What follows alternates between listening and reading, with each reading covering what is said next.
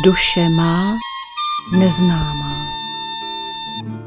Milé posluchačky, milí posluchači, vítejte u dalšího pokračování našeho pořadu Duše má neznámá, pořadu, který vás oslovuje z vysílacího času středečního vysílání Rádia Bohemia už po 25. A opět jsme u mikrofonu zde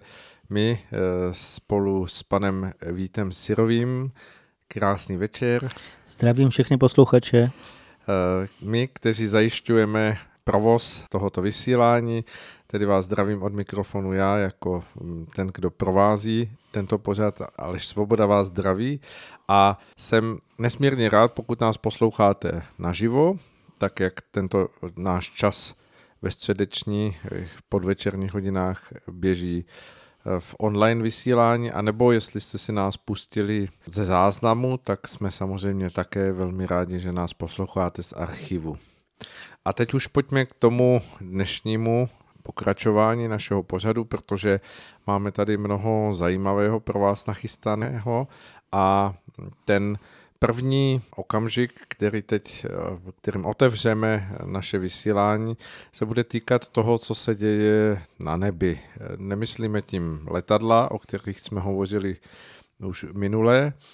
ale ještě o kousek dále a na nebi, které je především viditelné v tom, o čem budeme hovořit v té noční části dne, kdy se obloha zatmě, rozáří se hvězdy. Co se, eh, pane Sirový, děje, nebo co se vlastně odehrává v tom prostoru toho nebeského souhvězdí, které se rozprostírá nad našimi hlavama, když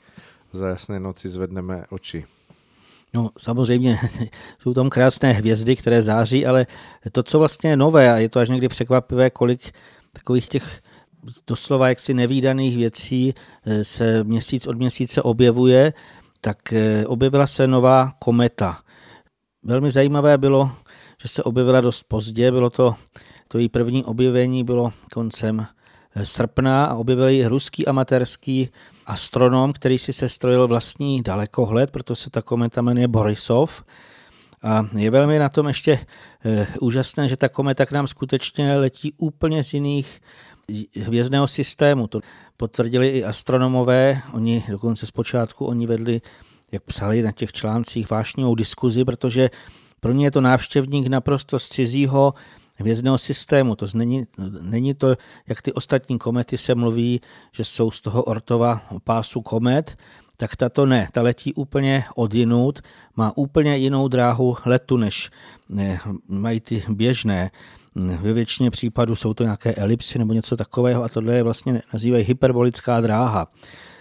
Letí, jestli máte představu, jak jsou osy zemské, tak eh, osa sever tak vlastně jako kdyby ze zhora letí, letí přímo a velmi rychle, to je zase další takové její odlišnost. Údajně jako původně jako ty hodnoty oni se mění u ní, ale bylo to tam asi kolem 150 tisíců kilometrů v hodině. Eh, samozřejmě eh, ty odhady, jak si už úplně na začátku, tam třeba i velikost se změnila, teďka se uvádí kolem 16 kilometrů, že má mít. Eh, co se týká toho jejího rychlého přibližování. Takže říkal jsem vlastně, že koncem srpna se poprvé objevila, zveřejnilo se to eh, ten vůbec objev 11. září a eh, potom eh, se spočítali různé ty hodnoty. Tvrdí se, že přibližně kolem 8. prosince má být nejblíž slunci. A co je ještě pro mě velmi zajímavé, naprostý závěr prosince Eh, od 27. a ještě následující dny podle těch předběžných propočtů má být nejblíže eh, zemi. Eh, zatím v té, té první fázi letu ta její vzdálenost je poměrně dost velká, něco přestože původně ještě byly ty větší hodnoty, teď se najednou spočítaly jiné, ale kolem těch dvou astronomických jednotek. U těchto cizích těles nebo těles, které přilítají úplně z jiného vězného systému. Eh, to už jsme o tom mluvili v některých předchozích pořadů, že sami ty eh, astronomové jsou nesmírně překvapení, že najednou oni dělají něco jiného, než očekávají. Loni tady taky byl nějaký návštěvník z cizího hvězdného systému, o kterých dokonce i spekulovali, jestli to je nějaké tě, nějaká loď vesmírná nebo něco takového, protože najednou oni zjistí, že se to skutečně má to jiné spinové otáčení, jiné parametry, než na co jsou vlastně zvyklí, velmi často i ty jiné dráhy letu. To znamená, i u této komety jsou zatím všechno to předběžné výpočty, protože nikde není řečeno, že se ta kometa kolem toho sluníčka najednou nemůže stočit a že nemůže letět naspět, aby pozvihla tu naší zemi eh, skutečně na tu dráhu, na kterou patří. To znamená, je možné, že bude mít i nějaké dopady. V podstatě eh, to, že něco se děje, já myslím, že každý snad cítí až do konečku prstů, protože to dění jakékoliv, o tom si můžeme povídat vlastně téměř týden po týdnu, vidíme, jak vše zesiluje, jak vlastně neustále kumuluje ve společnosti všechno možné napětí. To znamená, je jasné, že i sem přichází nějaké jiné energie, to, o čem jsme už mnohokrát mluvili, vesmírné záření se dostalo na takovou míru, jakou nikdy v historii měření mm, tak vysoko nebylo. To znamená, my sami, kromě toho, co vlastně vidíme na obloze, tak i ta kometa nám něco no, nějakým způsobem může napovídat. Samozřejmě i její viditelnost, prozatím bych ještě upozornil mm, posluchače, zatím ji běžným zrakem neuvidíme, na to je byl potřeba velmi dobrý dalekohled a vědět, kde ji hledat. Říká se, že v té první polovině prosince by měla být nejvíce viditelná, ale zatím jsou to jenom předběžné odhady, takže eh, není jisté, jestli bude viditelná nějakým třeba normálním dalekohledem, a nebo jestli to budou muset být nějaké ty speciální dalekohledy, to se necháme překvapit, to je víc vyčkávání, jaký, můžeme říct si, vároční dárek nám přinese i tato kometa. Jsme před vysíláním o tom hovořili, ta kometa objevená Genadiem Borisovem eh, vlastně unikla pozornosti mnohých astrologických dalekohledů, mnohem větších, než měl tento amatérský pozorovatel. A je zvláštní, že vlastně poměrně brzy eh, po tom svém objevení se dostane do té eh, trajektorie kolem Slunce a v blízkosti naší planety. Eh, zatím ta hm, velikost je odhadovaná na nějakých asi 16 kilometrů. Eh, dá se říct, jestli hm, ten, tyto parametry té eh, komety jsou hm, něčím zajímavé, nebo dá se něco očekávat, co, co může přijít, dejme tomu, že se ta kometa v blízkosti mm, slunce třeba rozlepí ten mráz, eh, nějakou nalepenou hmotu a, a více se rozáří, nebo co byste odhadoval? Je tam možné očekávat něco ještě zajímavého? Ona je překvapivá ve všech ohledech. Ještě jsem nezmínil, že se poprvé se objevila vlastně v souhvězdí Cassiopeia, to je dvojité V, to myslím, že skoro každý zná.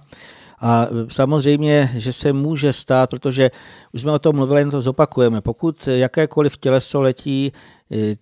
to, co je vzdálené od našeho sluníčka, někde tím studeným vesmírem, tak vždycky, protože je tam obrovitánský mráz, pro nás nepředstavitelný, vždycky se na to těleso, to je jedno, jestli je to asteroid nebo kometa, nalepí eh, nějaká ta ledová krusta, si představme,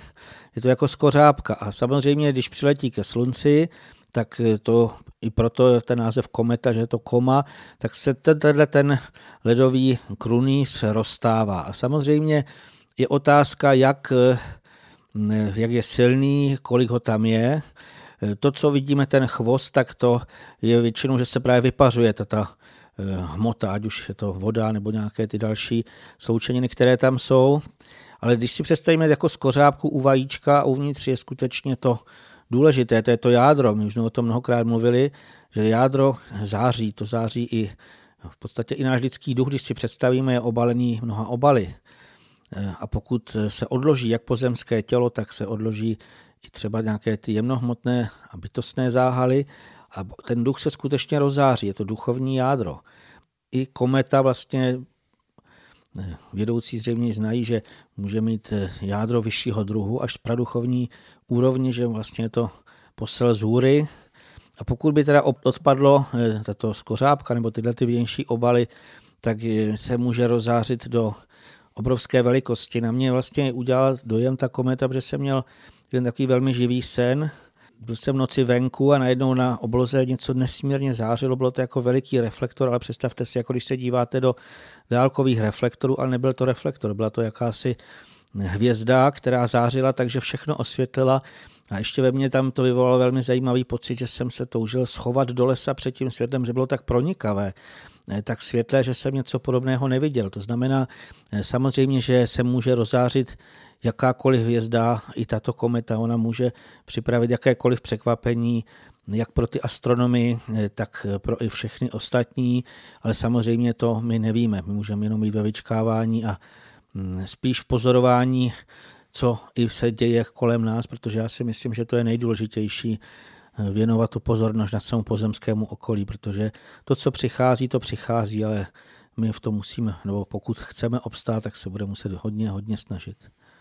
V mnohých předpovědích a proroctvích a dalších eh, jakýchsi očekáváních se hovoří o kometě, která má přijít eh, do našeho vězného systému, má ovlivňovat eh, mnoho věcí, které se tady nějakým způsobem po tisíciletí odehrávají a přinášet pronikavou změnu. Dá se říct, že v tomto směru tady ta kometa pokud ji srovnáme třeba s tou kohoutkovou kometou nebo dalšími kometami, které už kolem nás v tom vesmírném prostoru prošly, je něčím jako specifičtější? Nebo je, je... No ona se s tím nemůže srovnávat jednoduše, protože Kohoutková kometa a všechny ostatní, Halleyova kometa, těch, to, co, kolik kdo si kdo vzpomene, ty známe, to jsou ty, které jsou z našeho planetárního systému. Sice můžou být až to okraje z Ortova pásu komet, ale jsou vlastně naší podstaty, jo, našeho slunečního systému. A tato není. Jo, to je ten zásadní rozdíl, co i v těch, eh, nechci teďka samozřejmě mluvit o věcích, hm, ale jsou víc asi v tom rozumu a i ty astronomové vědečtí, eh, že to v nich velmi, velmi jako vyvolalo bouřlivou reakci, protože je to právě něco, co nepochází od nás, takže právě proto se nemůže s nima srovnávat a proto se neví, co udělá. Prostě se pouze vidí, že se blíží obrovskou rychlostí z Cassiopeia jakási hvězda, která už je prokazatelně kometa a jestli vlastně to bude z těch proroctví ta zářící hvězda, která má skutečně právě na závěr prosince, eh, asi věroucí znají eh, slavno zářící hvězdy a jestli teda se rozáří nebo nerozáří, tak eh, to dopředu naprosto nikdo neví, ale jednoznačně je jiná než ty ostatní, protože není tady z tohoto, eh, z tohoto systému a právě i ty parametry, jak jsem o tom mluvil, rychlost dráha letu, to je to, co vědce eh, naprosto uchvátilo, protože oni to neznají téměř. Takže se dá říct, že to je jakýsi cestovatel, odkud si z neznáma, který se sem přiblížil a který nám možná něco sdělí, něco přinese. Uvidíme, v jaké síle, v jaké intenzitě. Každopádně, když půjdeme dál v té naší dnešní tematičnosti, tak budeme hovořit o tom, že mnozí z posluchačů uh, už mohli mnohokrát zavnímat v poslední době, a teď nehovoříme jenom o uh, letech, ale, ale zejména měsících, Eh, které uplynuly, o tom, jak se zesiluje, zintenzivňuje eh, jakési napětí a jakási určitá vyhrocenost mezi lidmi, kdy stačí poměrně malý impuls a emoce eh, zaplanou do velmi vysokého stupně žhavosti a v tom našem dnešním povídání budeme o těchto věcech hovořit, protože jsme bez pochyby vystaveni jakému si narůstajícímu tlaku, kdy mnohé přepětí a mnohý určitý náboj v každém z nás je vystaven jakýmsi zkouškám eh, vnějšího tlaku k tomu, abychom osvědčili, jestli jsme schopni si držet v sobě mm, jakýsi klid, eh, jakousi vnitřní vyrovnanost, eh, vnitřní čistou naladěnost, anebo se přeci jenom necháme strhnout do jakéhosi víru Eh, emocí a projevů, které člověk, když pak si získá zase zpětně jakýsi odstup, tak se za ně může častokrát i hm, stydět nebo ho takové projevy, ke kterým se nechal sám vyprovokovat, mrzí. Eh, jak, jak to vnímáte vy, vy, pane Sirovi, ten stav, který teď vlastně můžeme prožívat v přímém přenosu těch témat, které vyvolávají tyto emoce a vášně, které se potom obetkávají okolo mnohých lidí, protože všichni jsme dotčeni médií nebo sociálními sítěmi. Jak se díváte na to, že tyto události se tak stupňují a tak vyhrocují? To je právě ten důkaz, že se něco děje a my právě, že tady mluvíme často o ochraně čistoty duše, tak bych připomněl, jak znova už jsme tady říkali, tak znova si to připomeneme, jak je důležité nenechat se vtahnout do takovýchto věcí. A tam ta, ty poslední týdny alespoň, eh, musím říct, že jsem až to byl fascinován, když jsem sledoval takové ty, co každý musel zaznamenat, že jsem nějaký známý umělec, eh, nebo mladá švédská aktivistka eh, promluví v radě OSN a víceméně jen zopakuje to, co si myslím většina z nich, i, většina z lidí i tuší, Představme si to jako v té pohádce císař, císařovi nové šaty, prostě řekne, že císař je nahý, tak přijde nějaká mladá dívka, něco vysloví. A v podstatě ty reakce, ať už je to v médiích nebo právě na těch sociálních sítích, tam bylo až neuvěřitelné, jak vzájemně se lidé, až hysterické scény, jak vzájemně se osočují. Jedna skupina tvrdí tohle, druhá skupina tvrdí něco jiného. Tohle tu skutečně nikdy nebylo. Když bych se vrátil ještě k té ekologické aktivistce, takže ona není vůbec první mladá dívka, která vystoupila v radě OSN. Přibližně před dvěmi lety tam vystoupila mladá indiánka, která byla 13 letá. Řekla něco podobného. Stále se opakuje to samé. Matka země vám skazuje, pokud ji nepřestanete ničit, stane se to a to.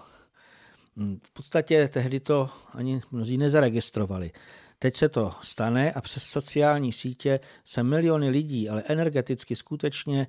silně do toho natolik vloží, že je otázka, jak se z toho vymotají, protože když si stačilo, že člověk si přečetl pár nějakých těch reakcí, ať už pro tu danou osobnost nebo proti té dané osobnosti. Ve většině případů horší jsou ty, co jsou proti, protože to jsou tak eh, až nehezké urážky, skutečně eh, vzájemné osočování, pomlouvání a přece víme, že to nemůže zůstat bez následků. A tohle, nikdy jsem to nezažil, protože mnohokrát se stalo, že někdy někdo zemře, že samozřejmě někdy někdo vysloví svůj názor a třeba to není úplně v souladu eh, s myšlením těch eh, posluchačů. Samozřejmě otázka, jestli poslouchají, jestli vůbec ještě jsou schopni naslouchat vnitřně, ale jednoznačně, pokud my něco takového zaregistrujeme, tak je velmi důležité udržet si náhled. My můžeme tu danou věc zaregistrovat. Můžeme si říct, si tady někdo něco vyslovil svůj názor, nebo tady třeba někdo zemřel. Samozřejmě to víme o tom, že každý musí odejít, obzvlášť, že to starší člověk, tak eh, to člověk, tak už to mus, bychom měli brát jako přirozenost toho dění a někdy doslova vysvobození určitých třeba obrovských bolestí, když je někdo nemocný a měl by se tu trápit, tak ten jeho odchod by se měl přivítat a víceméně nemělo by se z toho dělat žel, co se v dnešní době dělá, protože tím se uškodí nesmírně těm zemřelým, když se z toho začne dělat velikánská aféra, přesně kde se do toho zamotá tisíce a možná statisíce lidí, kteří doslova jaksi v těch bouřlivých diskuzích eh, to chtějí hodnotit. Eh, pro mě tam ten důkaz toho sílícího tlaku. Můžeme si připadat v nějakém takovém hrnci, jako v přetlaku právě všechny ty vesmírné paprsky a doslova to světlo, jak víc a víc proniká, tak eh, ten rozum se dostává do takových úplně až neuvěřitelných otáček a mm, ty právě mnohé ty reakce jsou jenom, že ten rozum se tak až křečovitě snaží, aby něco k té věci řekl. Něco se stane, je to přirozené a teďka člověk se velmi lehce nechá stahnout, nebo většina lidí, do toho, aby to chtěli rozumově posuzovat, aby se trošičku ještě blízkli, jak oni jsou chytří, jak to, co vymyslí. Ale to všechno, když si to uvědomíme z hlediska duševního zdraví nebo z hlediska možnosti našeho vzestupu, tak to se tím navazují skutečně nesmírně pevná energetická spojení, o kterých my si dneska tady více povíme, protože bylo nám mnohokrát doporučeno, aby jsme se nezaplétali do sítí, pokud chceme stoupat. Představme si balón horkovzdušný, jak vždycky bylo známé, že měl nějaké takové ty zátěže a když se chtěl znést, tak musel ty zátěže odhodit. A samozřejmě, když ten balón bude na provazech uvázaný, on se nikdy nevznese, on bude pořád u země. A stejně tak lidský duch. Pokud my budeme navazovat neustále pevná vlákna energetická, oni jsou sice neviditelná, ale v podstatě eh, můžeme je cítit. Víte, eh, i pavouci, když tkají pavučinu, oni nám ukazují ten obraz, vidíme ho třeba ráno, když je eh, rosa, když se na tom usadí ty kapičky, tak vidíme, pro nás je to krásné, ale to je obraz něčeho, je to určitá síť, která samozřejmě lidského ducha spoutává. Ona mu nedá tu volnost, tu svobodu, o které my velmi často mluvíme, takže Konkrétně, co se týká k těm děním, tak jednoznačně můžeme říct, to si myslím, že každý zaregistroval ten obrovský nárůst těch emocí o věcech, které jsou jinak víceméně z hlediska toho skutečného dění, toho, řekněme, vesmírného. My tady žijeme mnoho, mnoho tisíc let, když si představíme, sta tisíce let, vyvíjíme se a jsme v naprostém závěru. Jsme doslova, můžeme říci, že už je to cílová rovina a dokázat oddělit, co je důležité od toho nedůležitého a do toho nedůležitého jsem ani malinko nechtít zamotat, protože teď musíme projít přes tu cílovou pásku a letět vzhůru. Takže právě proto ty vlákna nechtěná energetická bychom neměli navazovat. To je velmi důležité. Dá se říct, že eh, ta doba skutečně nějakým způsobem postupuje, protože můžeme hovořit, že od toho roku možná 2000 2014, 2015, kdy se objevily první takové náznaky jakési rozdělené společnosti, alespoň tady u nás eh, v České mm, zemi a věřím, že i v okolních zemích na možná mm, politiku mm, uprchlíků a, dalších záležitostí, které se k tomu nějakým způsobem napojovaly, eh, tak se začaly naznačovat první jakési signály toho neudržení těch emocí, které se potom v rukou člověka stanou jakousi eh, zbytečnou přeformovanou energii jeho, jeho nitra do, do podoby, kterou možná ani sám nechtěl, ale díky tomu, že se vlastně zaplétá do debat a diskuzí a do jakýchsi vášnivých argumentací s druhými lidmi, kteří jsou třeba jiného názoru, eh, tak se vlastně tyto záležitosti neustále okolo lidí obetkávají a dochází tam k jakýmsi vyhraněním nebo vymezením se vůči druhým lidem, eh, se kterými by si třeba ten dotyčný potom v dalších 95% porozuměl, ale jenom ta jedna věc eh, jaké, jakéhosi střetu, ke kterému se nechají v nějaké své hm, diskuzi nebo v určitém v rozdílném názoru na, na danou věc eh, vyprovokovat, tak se vlastně zapletají do toho, co vy zmiňujete. V těch jemnějších rovinách, eh, dochází k tomu, že hm, namísto toho, aby lidé hledali vzájemnou energii, k hledání skutečně moudrých eh, východisek a moudrého řešení, tak se vzájemně na té jemnější rovině snaží druhého zranit, zasáhnout ho na jeho nejslabším místě, ať už je to právě tím rozumovým argumentováním a když už i toto se vyčerpá, tak se vlastně lidé uchylují k jakýmsi podpásovým mm, úderům nebo k urážkám a, a pokud možno e, ve snaze toho druhého znemožnit, zesměšnit nebo ho urazit. Co se z toho odvíjí v té jemnější rovině, kdybychom dokázali vidět, e, stali bychom se aspoň na okamžik jasnovidnými a směli do těchto proudů a energií vidět, tak bychom se zjistili, protože to, co v tu chvíli mnozí nevidí, když se cítí být v nějakém takovémto střetu domělými vítězi, tak je naopak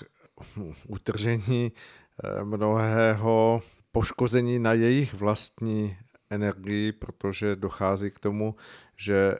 jak vy jste zmiňoval, to zatížení nebo to zakalení, které je způsobeno tím, že se nechají strhnout a snížit, eh, ubližuje především jim samým. Myslíte si, že právě třeba i vámi zmiňované sociální sítě eh, přišly v, jako v čase, kdy jsou na, na tento způsob eh, komunikování lidé zralí a dostatečně, dostatečně si uvědomují, co všechno z toho vyplývá pro ně samotné? Já bych řekl, že jako naprosto každý jiný prostředek, eh, oni by nebyli špatné ve smyslu komunikace. Pokud někdo využívá sociální sítě, že ostatním sdělí třeba, že nějaká zajímavá kulturní akce nebo chce nabídnout třeba nějaký jiný náhled, tak to může být v pořádku. Prostě je to něco, jako se píšou maily, takže přes sociální sítě se dá zase něco poslat. Mimo jiné, Nedávno mi právě přišel přes Facebook takový velmi zajímavý citát, nevím, jestli ho řeknu správně, že bylo to něco jako obrázek a tam bylo vlastně napsáno, že opravdu silný člověk nikdy druhého nesráží k zemi, ale naopak tomu pomáhá vstát, aby jako prostě on se postal na vlastní nohy. A samozřejmě, pokud to zůstane v té věcné rovině, že buď člověk e, si něco přečte, něco mu to řekne, podobné je to i když my tady něco vyslovíme zase moudrý člověk eh, si z toho buď něco vezme, nebo eh, to nechá být a nezabývá se tím dále. Ale právě ten problém je, že lidé si ty sociální sítě vzali jako ring volný. Teď každý může do každého tepat a každý si tam může napsat, co chce a potom se z toho stávají ty pevné sítě, protože to, že si něco vyměníme, a to už je jedno přes jaké médium, v budoucnosti budou jako zřejmě i jiné způsoby, jak si lidé mohou vyměňovat Eh, své věmy, informace nebo nějaké vzájemné pozbuzení, tak když je to v tom pozitivním, eh, tak je to správné, ale lidé to zneužívají. Já si myslím, že to je jedno, jestli se lidé hádají na sociálních sítích nebo někde mezi sebou v rodinách, na pracovišti. Já jsem nedávno teďka zaslechl, jak už je složité se sejít i na rodinné nějaké jakékoliv eh, popovídání, protože přesně se velmi často tam někdo jen tak malinko hodí jakékoliv téma a dokáží se pohádat vlastně lidé kdekoliv. Eh, my si o tom budeme více povídat o těch energetických spojeních, ale třeba vemte si, jak často v hospodách, jak se diskutuje, kdekoliv vlastně se sejde víc lidí a pokud je ta nezralost jejich, tak eh, oni eh, tím se tak zaplétají, protože když si uvědomíme jakýkoliv ten úder, jak vy jste říkal, nebo teda ta snaha toho druhého pošpinit, eh, nějakým způsobem snížit, ublížit mu, tak eh, v tu chvilečku eh, se vytváří nesmírně nehezké formy, útvary, vlákna a v podstatě právě ještě v tom je ten zásadní rozdíl, že při té nezralosti lidí, tak ten druhý mu to nechce odpustit. Ten druhý, pokud je schopen, tak se ho snaží zase mu to vrátit tím, že se mu něco jiného připomene, nějakou ošklivost a pokud je trošku slabší, tak odejde, jako stáhne se, ale doslova to v sobě nosí jako velké zranění a tím pádem ty dva ličtí duchové nebo více jsou právě spojeny těmi neroztržitelnými vlákny, které se musí nějakým způsobem rozuzlit v tom vzájemném prožití. Prostě od sebe nemůžou. To je ten zásadní problém, že pokud někomu ublížíme a on nám to neodpustí, tak je to pevné vlákno, které v tom jemném, sice je to jemnější hmota, ale přesto ještě je to dokonce hmota. Když eh, chodil po zemi hm, syn Boží Ježíš se svými učedníky, tak se ho mnohokrát ptali na hm, čistotu lidí a on hm, odpovídal v tom smyslu, že i ten sebečistší člověk dokáže, mám za to, že tehdy to bylo řečeno takovým způsobem, aby se to lidé zapamatovali, že, že i ten čist, čistý z nejčistších 77krát za den zhřeší. A mm, já si myslím, že právě eh, ta odpověď Ježíše potvrzuje to, eh, že se jedná o něco, co my nevidíme. A o tom také hovoří Mm, přece eh, jedno nebo vlastně dvě z přikázání a to je nepokradeš a nezabiješ. A to jsou přikázání, která zasahují do těch vláken, která jsou našim očím neviditelná. To znamená, že ona směřují nejenom k tomu vnějšímu materiálnímu projevu nebo hrubohmotnému projevu, ale dotýkají se těch eh, záležitostí, které právě souvisí s těmi spletenými sítěmi, které potom obetkávají člověka jako sice na první pohled neviditelná vlákna, ale vlákna, která jsou nesmírně pevná, houževnatá a, a drží na té vnitřní duševní rovině člověka. Je to přesně tak, pokud člověk tyto zákony uznává, a to myslím není jenom věc křesťanů, to mnoho lidí chápe, že toto jsou pro nás velmi dobře míněné rady, které nám mají pomáhat, aby jsme se právě nezaplétali A teď, když si někdo představí, že se o nějaké 16-leté dívce, která pouze vyjádří svůj názor a emociálním způsobem na nějakém zasedání, kolik eh, dospělých mužů známých třeba eh, se tak nesmírně nehezky o ní vyjádřovat, teď se snaží s ní skutečně dělat psychicky labilního jedince a šíří to tak, když si člověk uvědomí, eh, jak okrádají už mladé děvče, nebo snaží se o to, tak to ani nedohledneme, ten dosah takovýchto činů. Mm, ten Ježíš, Ježíšův příklad byl v tom právě krásný. On neustále upozorňoval učedníky, jak si nemají všímat chyb druhých, jak nemají je chtít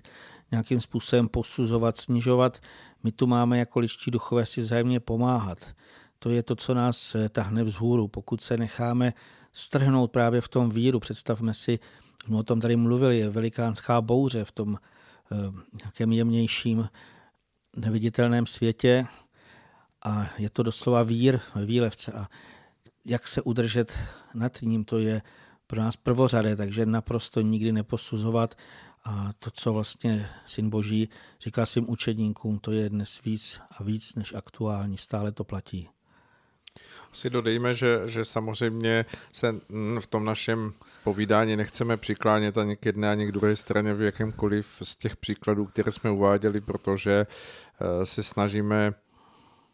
držet ten právě pokud možno odstup od toho, abychom se nenechali vtáhnout do jakési nekonečné debaty, rozebírání argumentů a, a přebíjení se jakými si názorovými záplatami navzájem. A proto hovoříme o principech a snažíme se posluchačům přiblížit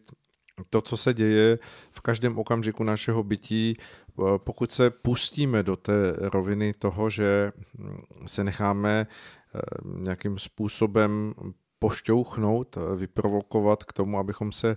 eh, vnožili do nějaké vášnivé debaty s tím, že mm, je to tak, že zpočátku si člověk snaží držet alespoň nějaký nadhled, jakousi Eh, jakýsi odstup, možná i nějaký díl moudrosti, ale ve chvíli, kdy dostane první mm, zásahy od někoho, kdo, kdo je na druhé straně a kdo mm, na něho nastoupí tak, takovém nějakém divočejším stylu, tak postupně ta moudrost a jakási eh, možná i chtěná a vnitřně si držená počáteční noblesa eh, padá a Eh, nikdy to nekončí tak, že by mohl člověk z takového určitého zapojení se do, do těchto proudů odejít čistý a nepošpiněný. Tam já bych jenom připomněl ten obraz, dejme si, jsme o něm tady nemluvili. Představme si, že je nějaká velikánská bouře nebo skutečně válečná vřava, kde se to, jak se říká, řeže hlava nehlava a e, teď jak my můžeme pomoci? A i když svezem v tom jemnějším, jak můžeme pomoci ostatním? Pomůžeme to, když vidíme, že je kalná řeka, skutečně doslova divoká, všechny semele, že se vrhneme do té kalné vody nebo že se do té válečné vřavy taky pustíme a vlastně se necháme nejen, že nás něco udeří, ale i my budeme rozdávat ty rány, tím naprosto nikomu nepomůžeme. To, co my můžeme a máme dělat, je, když si představíme být nějakými majáky nebo nějak, nějakém ostrovku a tam těm, kteří už chtějí se z té kalné vody ven dostat na břeh nebo už nechtějí dál s těmi ostatními bojovat, eh, tak eh, tam v tom, v tom klidném s nějakým způsobem se snažit dělat nějakou takovou tu záchranou stanici, ale rozhodně nevrhat se do těch bojů, protože ani ten nejsilnější to nezvládne a aby jsme vůbec jako se dostali kousíček dále, tak prostě si uvědomit tu závažnost toho situace a hlavně, že my jako lidé, pokud rozumově něco posuzujeme, my jsme pořád jenom na povrchu. A v podstatě, pokud se nedokážeme stát natolik proměnit, aby jsme chápali podstatu všech věcí, ale v podstatě to důležité, co se týká třeba té ekologie, samozřejmě každý vidí, a už jsme o tom mnohokrát mluvili, jak nesmírně jako lidé ubližujeme přírodě, ale tam nesmí se dát stranou bytostné. My vlastně si uvědomíme teprve, až když se seznámíme s prací bytostní a správně, aby lidský duch mohl poznávat i duchovní, anebo aby mohl i poznávat Boha ve svých dílech, ve stvoření, On nemůže opomenout bytostné. Je to něco, toto neviditelné, co převažuje v přírodě kolem nás, na co my vlastně působíme. Oni působí na nás, oni jsou správci, jak už jsme říkali, a stavitelé tohoto stvoření. A samozřejmě tam je pro nás ten začátek. My pokud jako ličtí duchové nepochopíme, že s ním musíme spolupracovat a nenaučíme se alespoň nějakým způsobem, i když nejsme jasnovidní, jasnoslyšní, my můžeme vidět jejich činnost a chápat jejich činnost, uznávat jejich činnost. A teprve tehdy se může dílo zdařit v mnoha životopisech, které možná mnozí četli, byli to zakladatelé třeba velkých náboženství nebo připravovatelé pro vyšší, aby ty, jako ten daný národ mohl přijmout vyšší vědění, tak naprosto vždycky můžeme sledovat, jak oni zdravě se vyvíjeli od dětství a první se dokonale seznamovali s činností bytostného. Teprve potom, až když měli tento, jako představme si, je to, že jsme obouma nohama pevně na zemi, prostě chápeme své pozemské okolí, teprve můžeme jít eh, nahoru. To znamená, eh, my máme tolik úkolů, když si představíme právě, kolik času už jsme promarnili, hm, že každá vteřina je drahá, aby jsme se zapojili nějakých nesmyslných diskuzí nebo takových věcí, které skutečně nikdy nejsou tvořivé, vzestupné. To, eh, teď je doba na to, aby jsme to, co jsme zameškali, aby jsme to co nejrychleji dohnali, a aby jsme ani jedno vlákenko nenapojovali se na ostatní, na ty, kteří klesají, protože představme si, že stačí jedno špatné slovo na té sítě, teď se to naváže na stovky nebo na tisíce jiných lidských duchů. A kdo by mohl říct, že je tak silný, že ty jsou v té, představme si, v té kalné vodě, ta voda je tahne doslova jaksi do hlubin a kdo může říct, že to udrží ani jedno jediné vlákenko už nemáme navazovat, protože skutečně mm, potřebujeme směrem vzhůru a e, do toho, e, to, co vede dolů, tam není radno jakkoliv vstupovat, ani do toho nějakým způsobem e, si dávat možnost, aby tam z té strany k nám něco přitékalo. Tak, teď si pustíme písničku a za chvíli se vám zpátky ozveme.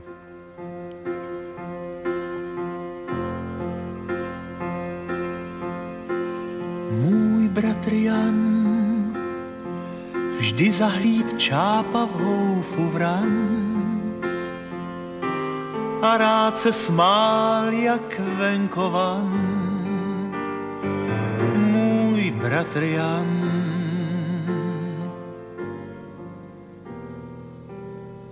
miloval svět a měl tak málo, málo let když do těch brán si troufal vět, z nich nelze zpět.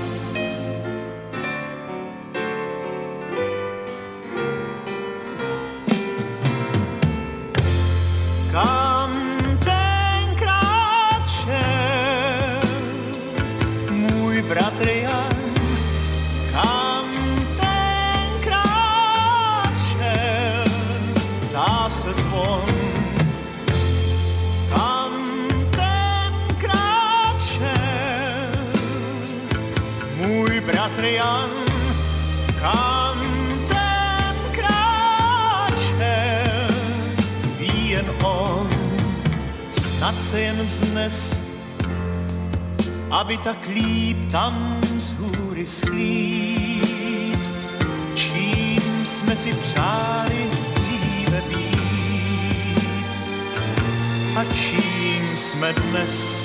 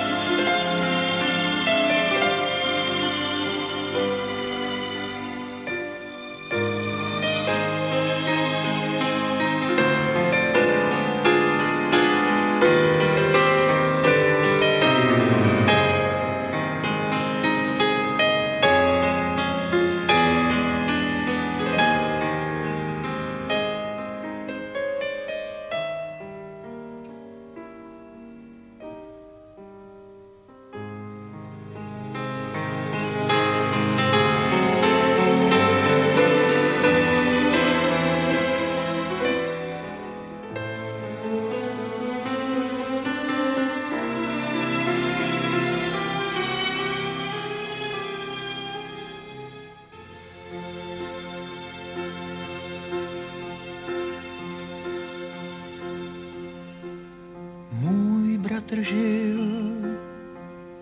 Odešel příliš, příliš mlád. Ač je to zlé, jsem stejně rád,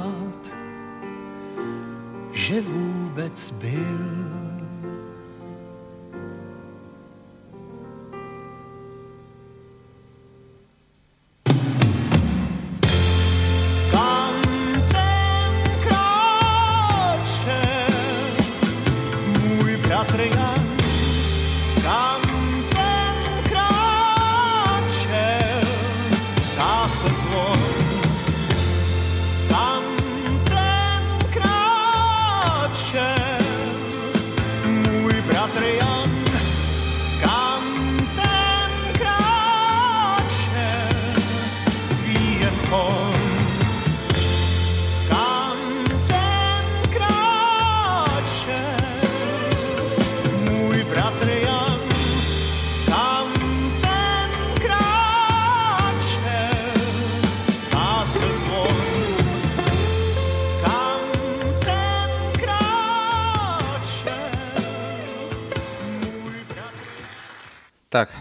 dozněla nám skladba, věřím, že se vám všem líbila a eh, my pokračujeme v našem povídání s panem Vítem Sirovým, který je pravidelným hostem našeho pořadu Duše má neznámá, který právě posloucháte. Pojďme v našem mm, povídání dále, navažme na tom, co jsme hovořili před mm, písničkou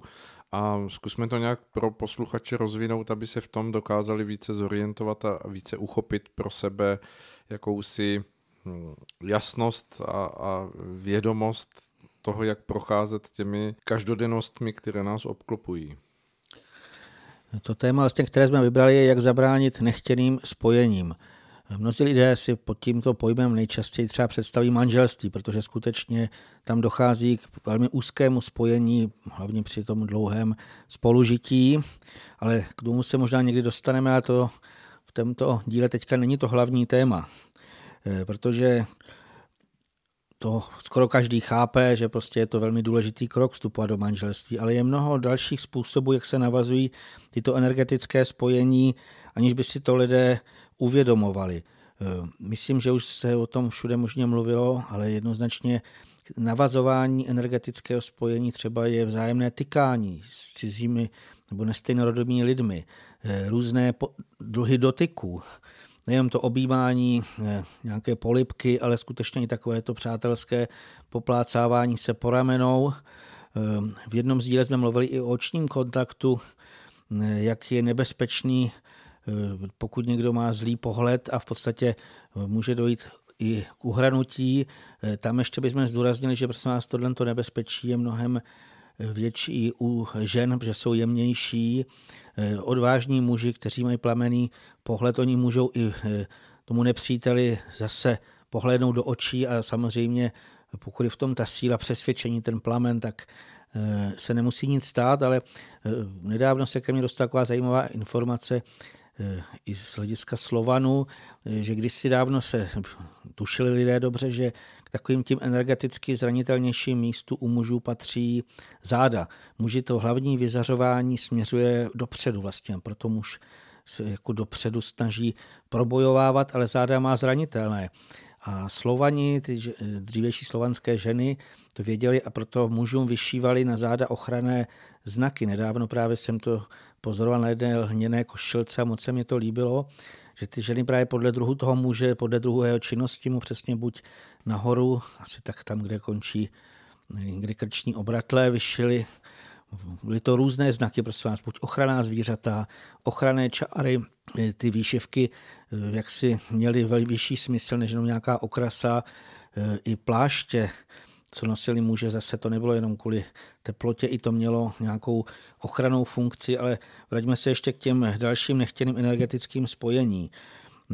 Už jsme tady mluvili o těch sociálních sítí, to je jeden způsob, ale eh, to ještě bych upozornil znova na taky už jsme se o tom zmiňovali, ať už jsou to hospody, bary, všechny možná takové tyhle ty zařízení, kde se chodí popíjet. A já jsem měl nedávno takový prožitek, bylo to, že jsem byl na koncertě, kde začali lidé popíjet nějaké likéry skutečně téměř matatelně jsem pocítil, co to je, když se říká démon alkohol. Je to takové lepkavé. Člověk to cítí zjemněným čichem, ale i energeticky, jakým způsobem vlastně v místech, kde se sejde víc lidí a řekněme ještě předem, že jsou to většinou nestejnorodí lidé a začnou popíjet. A v tu chvilečku se začne jako kdyby na ně lepit co si takového, co je nejprve začne zvyklávat ve smyslu napij se, dej si. V mnoha lidech zase začne vyvolávat takové ty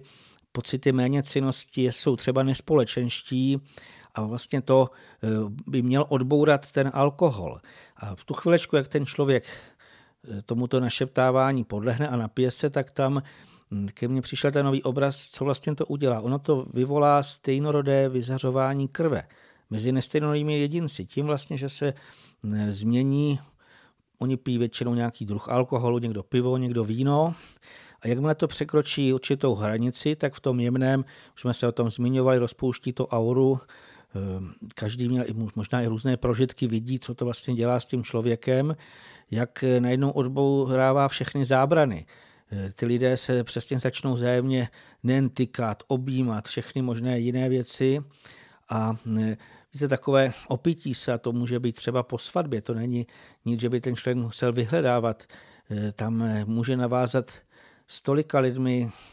tak nepříjemné energetické spojení, že kdyby to jenom trošku ten člověk viděl, tak já myslím, že by eh, dal mnohem eh, větší eh, pozor. Ten dopad ještě taky těch démonů alkoholu, ještě bych zdůraznil jednu věc, už myslím v témství krve, jednou jsem o tom psal, jak nesmírně u těch pijáků vzroste sebevědomí to je, se projeví nejen tím, že se třeba chtějí s druhým poprat, že si myslí, že zvítězí, sednou do auta, myslí si, že všechno zvládnou, že jsou mistři světa. Podstatě nazývá se to pijácká nebo opilecká pícha a naprosto to změní charakter toho člověka. A to je důležité si uvědomit, kolik škod se nadělá právě kvůli tomu jenom, že lidé se nechají mm, tímto Říká se, že to je společenská nutnost. Dokonce jsem slyšel, že ten, kdo jako nepije, je nespolečenský. Ty tlaky jsou takové, že téměř eh, člověk už nemůže brát, eh, být brát jako, že normální, když nechodí na pivo a když vlastně se někde takhle s druhými nedruží, ale eh, právě v té době, v jaké žijeme, já si myslím, že každé takovéto zahrávání si může být právě to, co toho člověka dostane velmi dolů. Teď nemyslím jenom tím, že v těch hospodách se velmi často ty lidé pohádají, ale skutečně je tam velmi mnoho nitek jemnohmotných, nebo i možná zase v té hmotě, která je pouze o něco jemnější v astrálním v astrální úrovni, které vůbec mezi sebou ty lidé nevnímají, ale přesto tam jsou. Jste zmiňoval různé hm, příklady Eh, toho, kde je daleko vyšší stupeň jakési jakéhosi prostředí k tomu, že se mohou navazovat tato vlákna. Mně přichází, že je to mm, prakticky v každém zaměstnání v dnešní době, protože málo kdo má tu možnost eh, vybrat si zaměstnání podle Eh, kolegů, se kterými bude spolupracovat, ale pokud nastoupí do nějaké větší společnosti, tak se setkává s lidmi, se kterými se možná sám ze sebe ani setkat eh, nechtěl, ale přesto je v té každodennosti těch svých povinností hm, potkává a nějakým způsobem je hm, vlastně stále v tom živém vztahu s těmito druhými lidmi, kteří třeba v tou stejnorodostí usilují o nějaké úplně jiné životní cíle, než, je on, než má on sám. A to už vyžaduje opravdu velkou vnitřní hm, odolnost, čistotu a ochranu, aby dokázal eh, člověk v takových situacích potom obstát a nenechat se eh, tím vnějším kolektivem hm, vyargumentovat a nechat přesvědčit o tom, že se sám ve svých nějakých vnitřních zásadách, které mu třeba pomáhají a drží ho v jakési vnitřní naladěnosti, eh, tak se posune a ztratí půdu pod nohami a pak si není schopen ani uvědomit, že se s ním jakoby utrhl jakýsi břeh a že postupně si jíždí jak po tom hm, podmáčeném břehu kam si dolů. A protože z pravidla s tím utrhnutím toho břehu a zúžením výhledu, který se mu tím hm, samozřejmě připojuje do toho jeho nastavení, tak se může stát, že aniž by si to uvědomoval, tak na té své vnitřní jakési jasnosti a, vnitřní eh, ideálnosti, kterou si v sobě nesl, tak začíná rezignovat a, a nechává si eh, v tom svém životním náhledu nebo v té životní uh, filozofii, kterou si v sobě nese nebo nesl,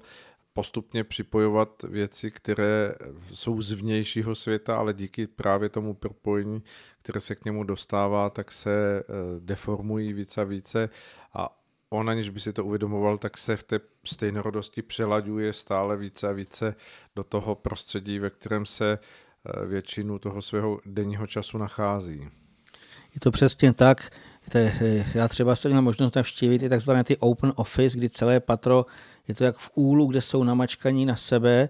a e, samozřejmě je běžné, že si v těch zaměstnání tykají, že vlastně jsou tam takové různé vztahy.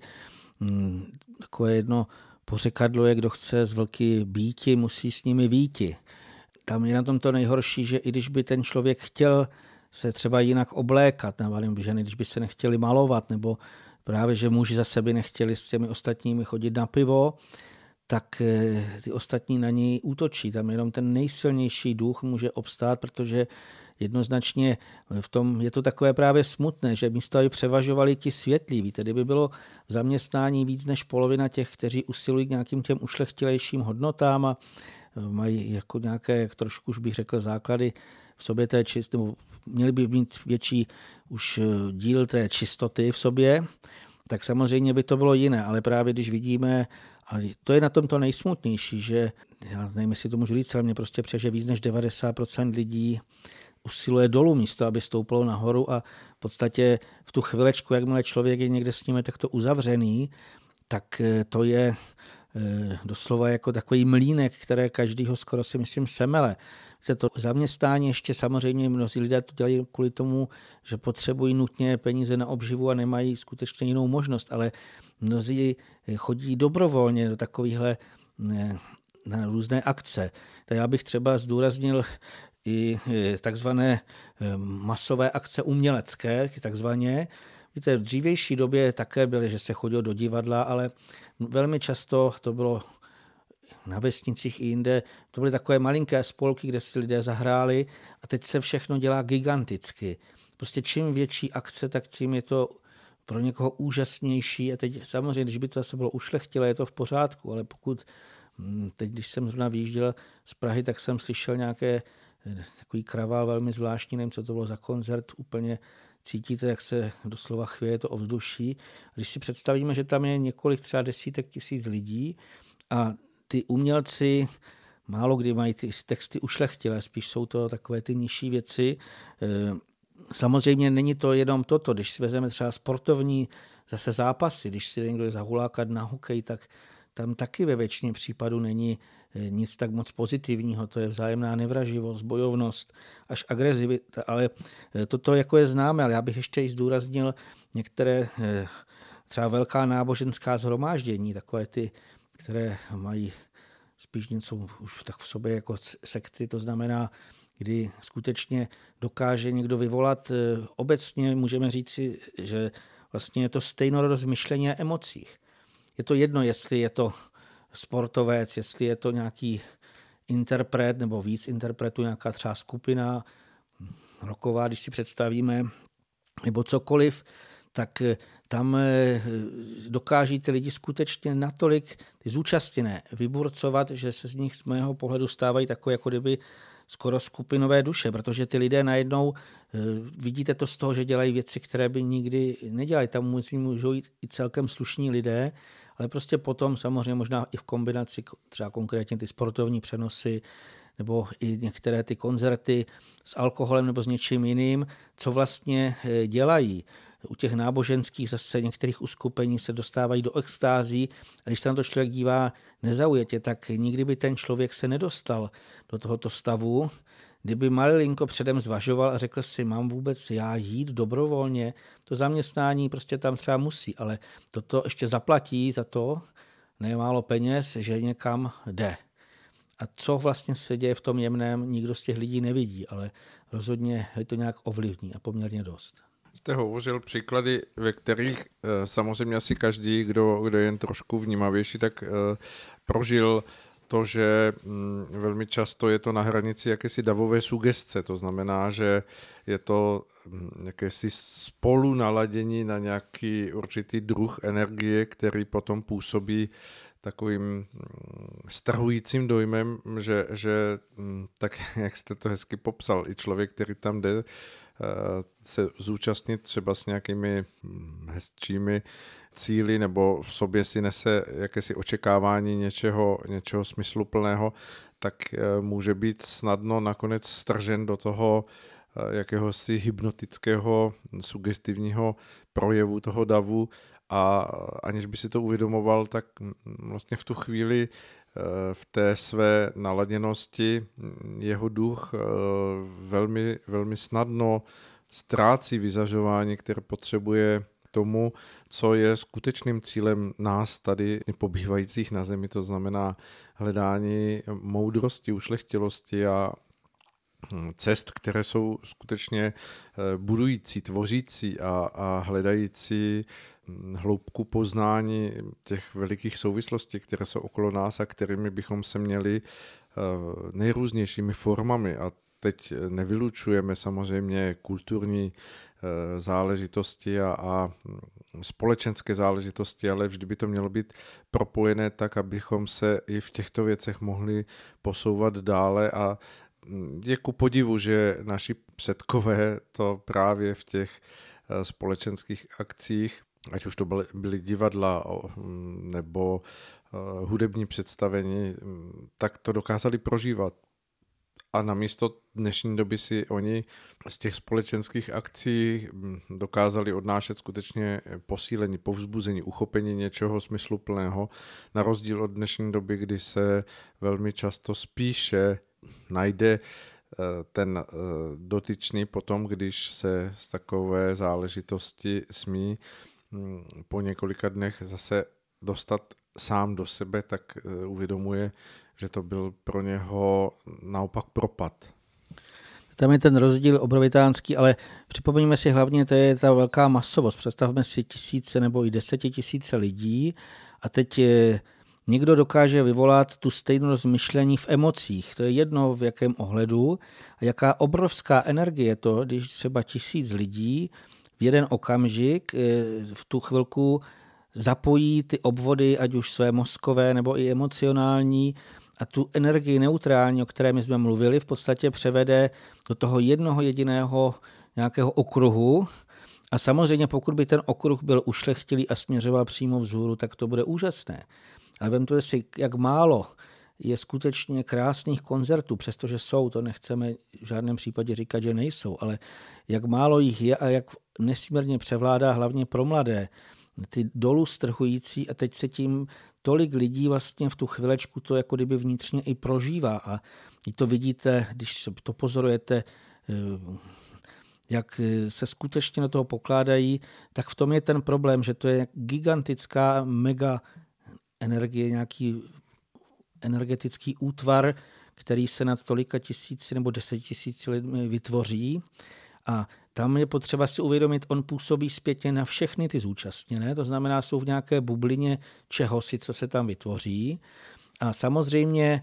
už jsme si říkali tady předtím, navazují najednou se ty energetická spojení mezi sebou. To znamená vlastně, tam se nesmírně ta energie zesílí a v tom e, si myslím, že se nedá obstát. Víte, tam tolik věcí vlastně, co se v dnešní době když si dávno by nikdy nikoho nenapadlo, už jsme tady mluvili o meditacích, ale když si vezmete, byly to kláštery, kde byli vždycky stejnorodí žáci a bylo jich několik nebo třeba desítky a oni měli tiché rozjímání, ale skutečně jenom mezi sebou. A nikdy by nikoho nenapadlo, že byla nějaká masová meditace, kde se sejde x lidí a teď se to ještě navlékne tak krásně, že to bude za světový mír nebo za cokoliv aby se nachytali ty lidské duše, tak se dá i ten pozitivní nějaký řekněme, směr tomu, ale sejde se mnoho tisíc lidí, naprosto různorodých a teďka se začne nějakým způsobem takto si myslí pracovat. Nikdy člověk, který je vedoucí, tak by toto neudělal. Já bych ještě připomněl ty další místa, kde člověk viditelně může pozorovat ty dopady takových těch eh, uskupení nebo mm, pokry větší množství lidí. Představme si různé armády, různé války.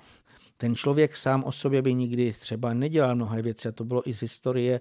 ať už to byli Němci, ať to byly jiné národy, eh, že v podstatě se říkalo, že jsou to celkem slušní lidé, ale jakmile se stali jako místo svobodného jedince, který ví, já jsem tady, mám nějaký účel, úkol, tak eh, najednou se dali do nějakého takového útvaru, které se nazve třeba armáda a teďka zase se tam snaží neustále, ať už je to pochodováním, nějakým opakováním, že všichni dělají to samé, všichni křičí to samé, eh, někdo jim tam něco předříkává, to si můžete jakýkoliv příklad vzít. A ty lidé, pokud se toho nechají jako vtáhnout, chytit, tak zase se z nich stávají takové jako kdyby stroje gigantické, které potom dělají věci, které by skutečně eh, v normálním nastavení eh, nikdy neudělali. A ještě co se týká i těch, eh, jak jste říkal, tady ty zaměstnání, tak nemusí to být přímo firma. Velmi často jsou to různé takové ty spolky typu multilevel marketing, kde jsou různí obchodníci, kteří chodí na společné setkání, kde si vzájemně tam vykřikují, kdo co prodal a jak je to skvělé. A doslova zase se propojí se nějakými sítěmi energetickými, které rozhodně neprospívají, protože skutečně ten cíl není vzhůru, ten cíl je tady v hmotě nějakým způsobem třeba co nejvíce vydělat a to je vlastně eh, špatné. Jednoznačné, že skutečně jako se tím, jednak se tím zestup nesmírně stěžuje pro ty lidi. To je jedna věc a druhá věc je, e, že se doslova stávají nesamostatnými. Já když jsem přemýšlel vlastně, proč lidé se nechají do toho chytit, tak mnozí nechtějí přijmout vlastní odpovědnost. Pokud vím, že jdu sám a něco dělám, tak asi každý chápe, mám za to zodpovědnost. Ale když je někdo v takové té veliké komunitě, velikém společenství a teď všichni dělají to špatné, tak jako kdyby si myslí, že ta zodpovědnost za to není, to jednotlivce. A přitom opak je pravdou. E, podobně ještě v těch společenství, anebo právě i v různé armády, různé takové ty, už co doslova mají destruktivní tendenci, tak zase se tam vždycky najde nějaký ten takzvaný vůdce nebo někdo, kdo jako jim začne přikazovat, to udělejte. A to platí prostě nás do dnešní doby. Teď to nebylo jenom v minulosti, teď kolik je příkladů z historie, kdy nějaký křikloun hospodský začne víceméně podněcovat nenávist nějaké menšině nebo nějaké skupině lidí a e, ty ostatní se nechají strhnout právě k tomu, že jdou a třeba jim zapálí dům nebo je začnou vraždit a zase jako kdyby nechápali, že každý sám zase má tu vlastní zodpovědnost. To je jako jeden důvod, proč jsem přesvědčen, že e, se lidé nechají do tohohle toho chytit, do těch, pavučin, těch sítí. A z hlediska toho duševního nastavení ještě tam jsem e, objevil jeden takový velmi důležitý aspekt. Mnozí lidé eh, by se nesmírně rádi vrátili do dětství a to je vlastně do toho bytostného. Takové to takzvaně bezstarostné dětství, kdy to dítě si neuvědomuje tu zodpovědnost. Má kolem sebe třeba dospělé, kteří ho jako kdyby chrání a má to spojeno s nějakými prožitky. A proto bytostné měli bychom si stále uvědomovat a i to pozorovat třeba na zvířatech. Pokud někdo třeba měl kočky, koťata, tak zjistíte, jak oni se nesmírně rádi doslova po sobě válí, dělají takové klubko a teď jsou v jednom pelíšku a spí. Bytostné jako je známé, že se združuje ve smečkách, v jakýchkoliv společenstvích, ať už jsou to rodinné zhluky nebo další. A v podstatě člověk v sobě má taky, protože máme to bytostné tělo, takovou tu touhu potom združování se s ostatními, s tím, aby jsme nebyli sami. My máme energeticky vyměňovat, jako to je naprosto jasné, ale eh, nemáme být skutečně, aby jsme ze sebe udělali skupinovou duši, aby jsme si ještě trošičku i uvědomili ten rozdíl mezi námi lidskými duchy, kteří sformují kolem sebe vlastně pevnou duši, která po pozemské smrti jako takto pevně sformovaná přechází do záhrobí a stále si nese tu svoji vlastní zodpovědnost. I když jsme na druhé straně, všechny ty činy, které jsme tady provedli, ty vlákenka k nám vedou k té duši a rozdíl mezi zvířaty, tam je ten pojem, že mnoho zvířat má takzvanou skupinovou duši. To znamená, jestliže zemře to zvíře, tak to odplyne ta duše nebo je vstřebána nějakým takovým útvarem obrovským, ztrací tu svoji původní formu, teď mluvím spíš o těch zvířatech, které samozřejmě jsou eh, různé druhy zvířat, které si udrží. A, ale teď se bavíme o těch, eh, to, co vlastně třeba je známe téměř každý si to dokáže, abych ještě to při, při víceméně připodobnil u hmyzu, mraveniště, eh, úl. Tam prostě vidíte, je to nějaká skupinová duše, která skutečně ten úkol plní jako jeden celek. A samozřejmě odchází potom po tom rozpadu toho jejich hrubohmotného tělíčka, ta, e, to, co tady bylo sformované, složené, vlastně ta zvířecí duše se skládá, odejde do toho zhromaždistě stejného druhu a tam jim přinese vlastně zpět nějakou e, teplotu zvýšenou, to, co tady prožilo, ale ne, neudrží tu svoji pevnou formu. Ale člověk si ji udrží a vlastně proto my se nemůžeme srovnávat s tím, aby jsme si mysleli, že jsme jenom e, jako to bytostné, Nemáme se stávat těmi skupinovými dušemi. Dostáváme se pomalu zase na závěr našeho vysílání a e, tak já si na místě, abychom mm, připomenuli, že to, co zde říkáme, tak neříkáme s tím, že jsme proti něčemu nastaveni nebo chceme něco nějakým způsobem odsuzovat nebo dávat tomu přívězky, které možná jiní lidé vnímají jinak. E, o to nejde, jde nám o připomenutí toho, že hm, naše osobnost, naše já je eh, nesmírně hodnotný duchovní plamen, který přišel k vědomí hm, na počátku své cesty a má se rozvíjet a připomínáme jen to, abychom si nenechali vzít v různých situacích, které jsou chvilkové nebo možná jsou skutečně jakýmsi zábleskem proti tomu, co se skrývá pod pojmem věčnost a nekonečnost, tak abychom si nenechali tuto identitu setřít, abychom si nenechali svoji vlastní osobnost a svoji zodpovědnost, kterou si v sobě prostřednictvím této osobnosti neseme, abychom si nenechali vytrhnout z rukou a drželi si stále jakousi nastavenost k tomu, že hospodaříme s těmi hřivnami, které jsme dostali v podobě našich schopností a vlastností, naší jedinečnosti, tak, že se neustále tyto rozvíjí eh, k hodnotám, cnostem, k moudrosti, eh, k jakési zralosti, která potom eh, může mnohé situace a mnohé věci prožívat a nahlížet úplně jinak, než tak, jak se to jeví z pohledu dnešního mm, nastavení světa je to tak vlastně, tam my chceme pouze ukázat, že